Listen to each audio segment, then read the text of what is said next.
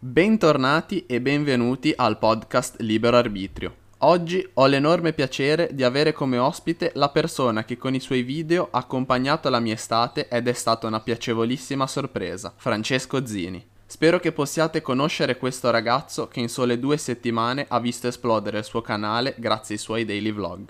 Vi ricordo di seguire il podcast in ogni piattaforma di streaming e di seguirla anche su Instagram. Ora, buon ascolto. Allora, eccoci qua. Innanzitutto, Francesco, io ti ringrazio per aver accettato questo invito al podcast. Sono felice di iniziare a registrare le nuove puntate dopo un po' di vacanza. E, e, ci tengo anche a ringraziare tutti quelli che hanno seguito il podcast nell'ultima stagione con l'ultimo episodio con Ale che è esploso e niente, oggi siamo qua con Francesco Zini. Non so se tanti di voi lo conosceranno, io spero di sì, mi auguro di sì, perché è stato il canale YouTube che mi ha accompagnato in quest'estate priva di contenuti.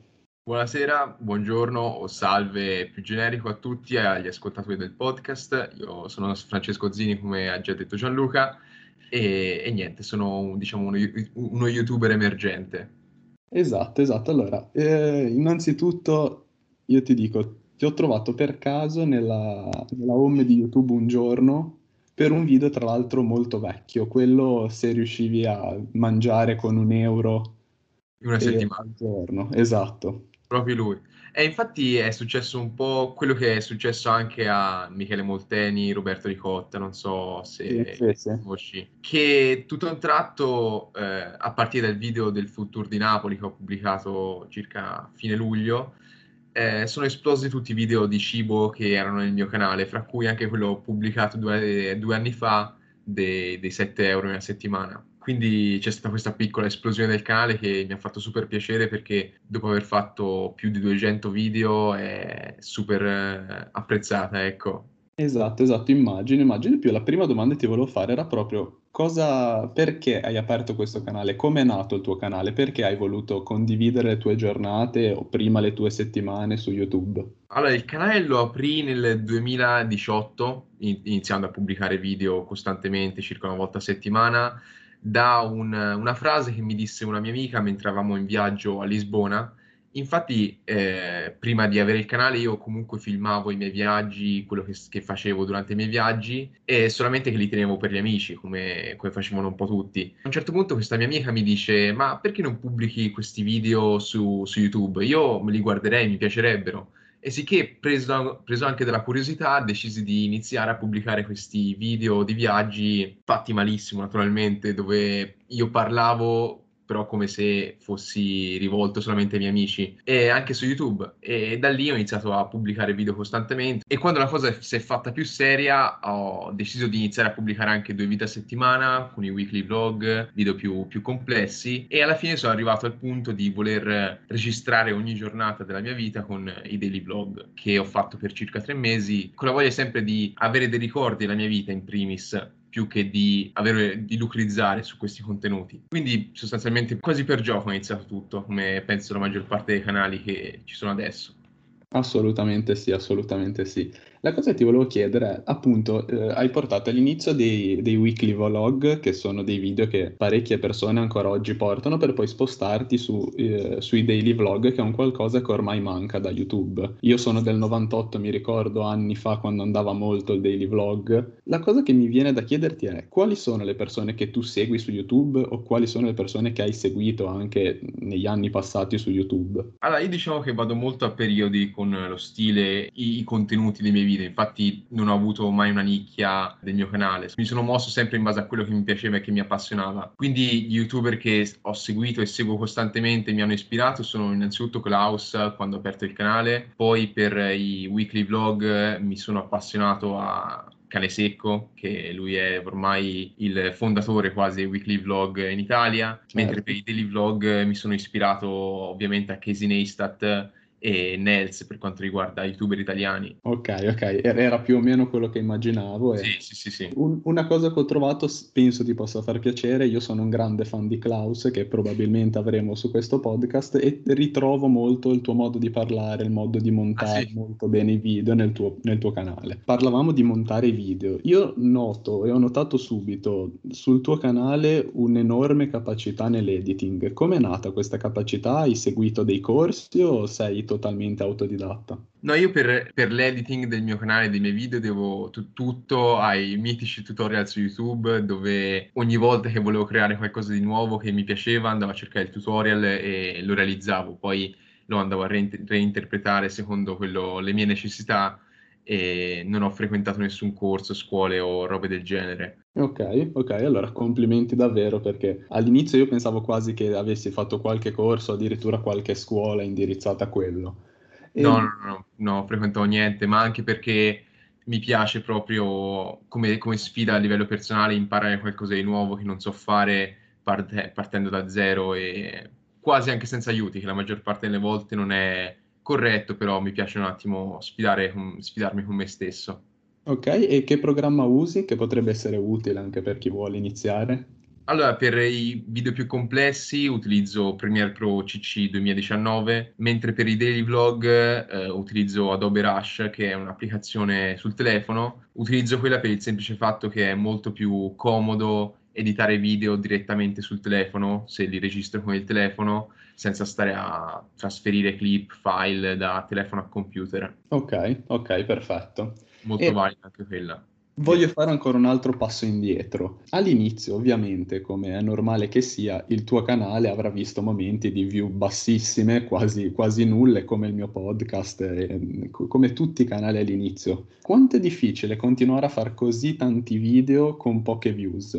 Allora, ti dirò, eh, fin da subito ci sono stati ovviamente video che hanno riscosso un certo successo, altri meno. Sono sempre rimasto più o meno sempre sullo stesso livello di visualizzazioni, non, eh, non andavano mai oltre eh, le mille visualizzazioni di media fino, fino ad agosto quindi eh, l'unica cosa che mi muoveva nel, nello spingere ancora di più nel video, nel migliorarmi, era la, la, semplice passione e la voglia di creare dei bei ricordi degni di essere ricordati e rivisti anche fra, fra 50 anni, ad esempio. Se no, se ti attacchi solamente alle visualizzazioni, ai soldi, eh, non riesci veramente ad andare avanti. Ok, certo, certo, questo è un ottimo consiglio. E poi a un certo punto, l'abbiamo detto, il tuo canale ha visto una crescita esponenziale. Come li stai vivendo ancora questi giorni? Perché ancora tutt'oggi stai continuando a, ad avere molti iscritti ogni giorno in più. Come l'hai preso questo fatto di questa crescita così esponenziale? Eh, inutile dire che sono veramente super felice di questa crescita, tutti i miei amici, i miei parenti sono stupiti e felici eh, al tempo stesso, però diciamo che per come io realizzo i video, per come li ho realizzati, non cambia molto, nel senso che ho sempre cercato di mantenere una certa serietà, responsabilità e professionalità in quello che facevo, quindi cerco di mantenere sempre quello che ho fatto, di rimanere sempre quello che sono stato e essere il più genuino e umile possibile perché come è successo in passato magari con altri content creator si è andata a perdere questa cosa e al pubblico magari non fa molto piacere da, da vedere nel creator che ha sempre seguito. Assolutamente sì, è una cosa di cui ne abbiamo parlato tante volte su questo podcast perché ho avuto la fortuna e l'onore di parlare con tante persone che vivono su YouTube o comunque su internet e che forse poi la persona che viene veramente ripagata è quella che rimane vera e genuina. Esatto. E, um, hai qualche progetto per il tuo futuro? Hai intenzione di continuare con questi daily vlog? Adesso ti stai anche buttando molto sui daily vlog eh, con del cibo con i food tour per varie città. Quali progetti hai, se ce li puoi dire, ovviamente? Certo, certo, ho, non ho segreti da nascondere. E mi piace continuare con i food tour, anche perché mi piace, adoro il cibo, adoro i dolci, adoro assaggiare diversi, de- diversi sapori per diverse città italiane, anche europee, speriamo per quest'anno. Eh, quindi penso che continuerò a portarli. E per i daily vlog ovviamente spero di riuscire a continuarli con eh, gli impegni universitari, anche perché è molto secondo me utile eh, raccontare la vita universitaria, le, le, emozioni che si provano eh, durante gli esami o le lezioni, gli impegni che si hanno, cosa che purtroppo non sono riuscito a raccontare appieno in questi mesi precedenti a causa del Covid, lezioni online che tutti ormai conosciamo. Quindi Certo, diciamo che... purtroppo sì. Esatto.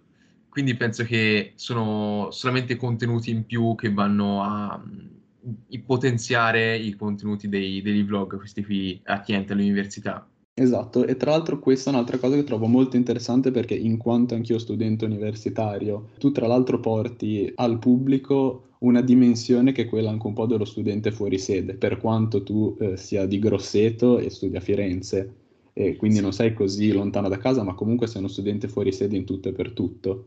Sì, sì, anche- esatto. può anche aiutare tante persone a capire cosa voglia dire e comunque trasferirsi, passare del tempo fuori di casa e vivere magari con dei coinquilini, quando fino a un anno prima eravamo nella tranquillissima e comodissima casa di famiglia dove un po' tutto ci è dato. Esatto, esatto. No, la, la cosa più interessante, magari che potrebbe interessare a tutti della vita fuori sede, eh, sono i coinquilini, appunto, come, si- come ti trovi in una casa da solo con altre persone che non conoscevi prima. Cosa che purtroppo non sono riuscito a raccontare sia per eh, il Covid, ma sia anche per la vergogna, perché c'è sempre un po' di imbarazzo magari nel filmare i coinquilini che magari si vergognano, cose così. Quindi mi piacerebbe implementare anche questo, questo aspetto della vita fuori sede nei daily vlog.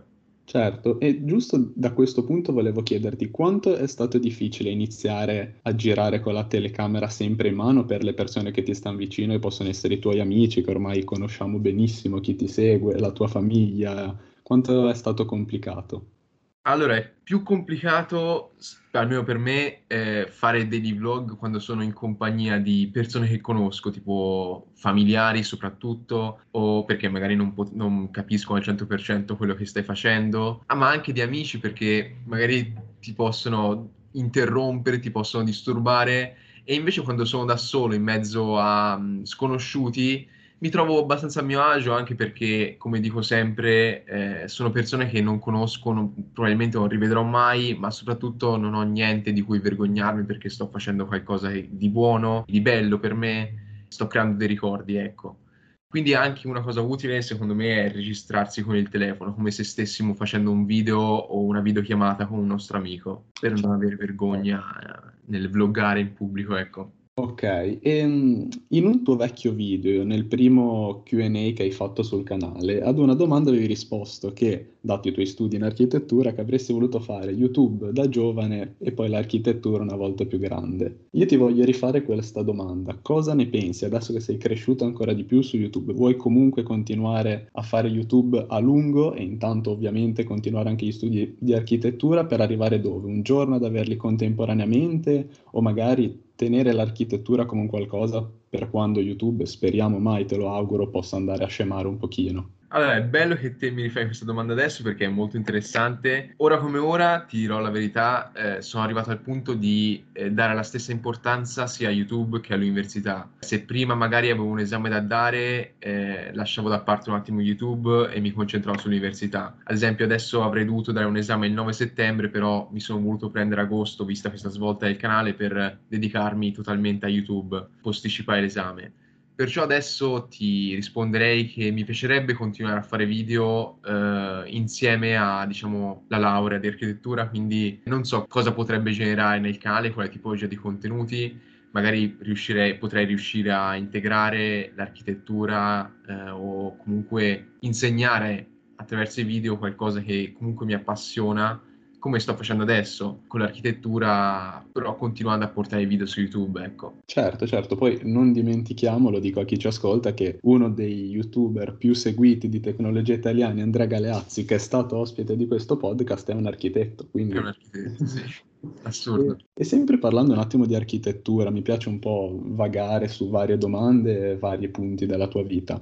Come mh, si vede nei tuoi video in giro per le città che tu sei molto, molto colpito dall'architettura, dall'arte in generale? Quando è nata questa passione? Allora, la passione per l'architettura nel vederla eh, in giro per la città è partita da- dall'università, perché prima con la scuola, come un po' tutti alla fine, sottovalutiamo quasi anche, eh, non apprezziamo abbastanza l'arte che troviamo nei musei con i quadri o gli affreschi nelle chiese, perché magari ci viene insegnato solamente l'aspetto diciamo più noioso di questa, non, non si va a guardare secondo me l'aspetto più umano, dando per scontato che dietro queste opere immense e incredibili c'è proprio la mente di un uomo, le mani di un uomo che ha fatto cose straordinarie e magari non, non ne rendiamo conto perché studiamo solamente parti superficiali di queste. Sì, è, è, molto interessante vedere comunque dei ragazzi colpiti eh, da questa passione per l'architettura e per l'arte in generale, perché è una cosa che forse un po' manca o forse la gente tende a far vedere poco. Sì, poi mi sono reso conto anche guardando video su YouTube, appunto ricito Klaus o anche Surri, che loro si sono appassionati all'arte eh, solamente dopo la scuola, che magari prima anche loro sottovalutavano eh, o non apprezzavano abbastanza e dopo si sono appassionati a, a questo mondo il che mi fa molto piacere. Certo, certo, ma è una cosa che secondo me succede un po' per tante cose. Quando una persona non è più obbligata a dover studiare un qualcosa, a dover imparare qualcosa, poi magari è veramente lì che inizia a, ad appassionarsi esatto, di una esatto. Ok, e ti direi che ti faccio l'ultima domanda, che è quella che faccio a tutte le persone che ho il piacere di avere come ospiti, e forse tu sei la persona più giusta per dare questo consiglio, dato che tu sei all'inizio non di YouTube, perché è già anni che porti video, ma sei all'inizio della tua carriera ad avere un seguito. Eh, puoi dare un consiglio per chi vuole aprire un canale? Certo, se vuoi iniziare a fare video su YouTube con il solo scopo di guadagnare, non farlo. Questo è il primo consiglio. Il secondo, dal momento in cui tu vuoi fare video per passione, per eh, avere dei ricordi o qualsiasi altro, avere, condividere le tue, le tue, esperienze con qualcun altro, vuole insegnare, allora il mio consiglio è quello di essere costante con i contenuti, avere un obiettivo, non demordere mai per raggiungere quell'obiettivo e eh, continuare a fare quello che fai con, con passione e, e felicità e serenità nel, nel, portare contenuti che ti piacciono senza essere forzato nel farli, perché se no vengono male e non riesci ad essere costante. Perfetto, perfetto. E ehm, cosa dire? Siamo arrivati a più di 20 minuti di registrazione, quindi abbiamo, abbiamo toccato tanti punti super interessanti. Io ti ringrazio tanto per aver partecipato a questo podcast e spero davvero un giorno di, ci possiamo incontrare dal vivo per registrare magari un ulteriore episodio una volta che finisca questo, tutto questo problema che stiamo andando verso una fine ma ancora non definitiva e ti invito a venire a Genova nella mia città a fare un bel food tour, ti porterò io e magari a registrare un qualcosa insieme anche dal vivo. Mi farebbe super piacere anche perché il mio piatto di pasta preferito è la pasta col pesto quindi mi sento più che in dovere di, di venire a Genova nuova Sagella mitica e originale pasta col pesto. Perfetto, allora quando tu vorrai venire ci sentiamo e andremo nei migliori posti ad assaggiare la pasta al pesto. Perfetto, ci spondiamo. E niente, allora ti saluto e ti ringrazio. Grazie a te Gianluca.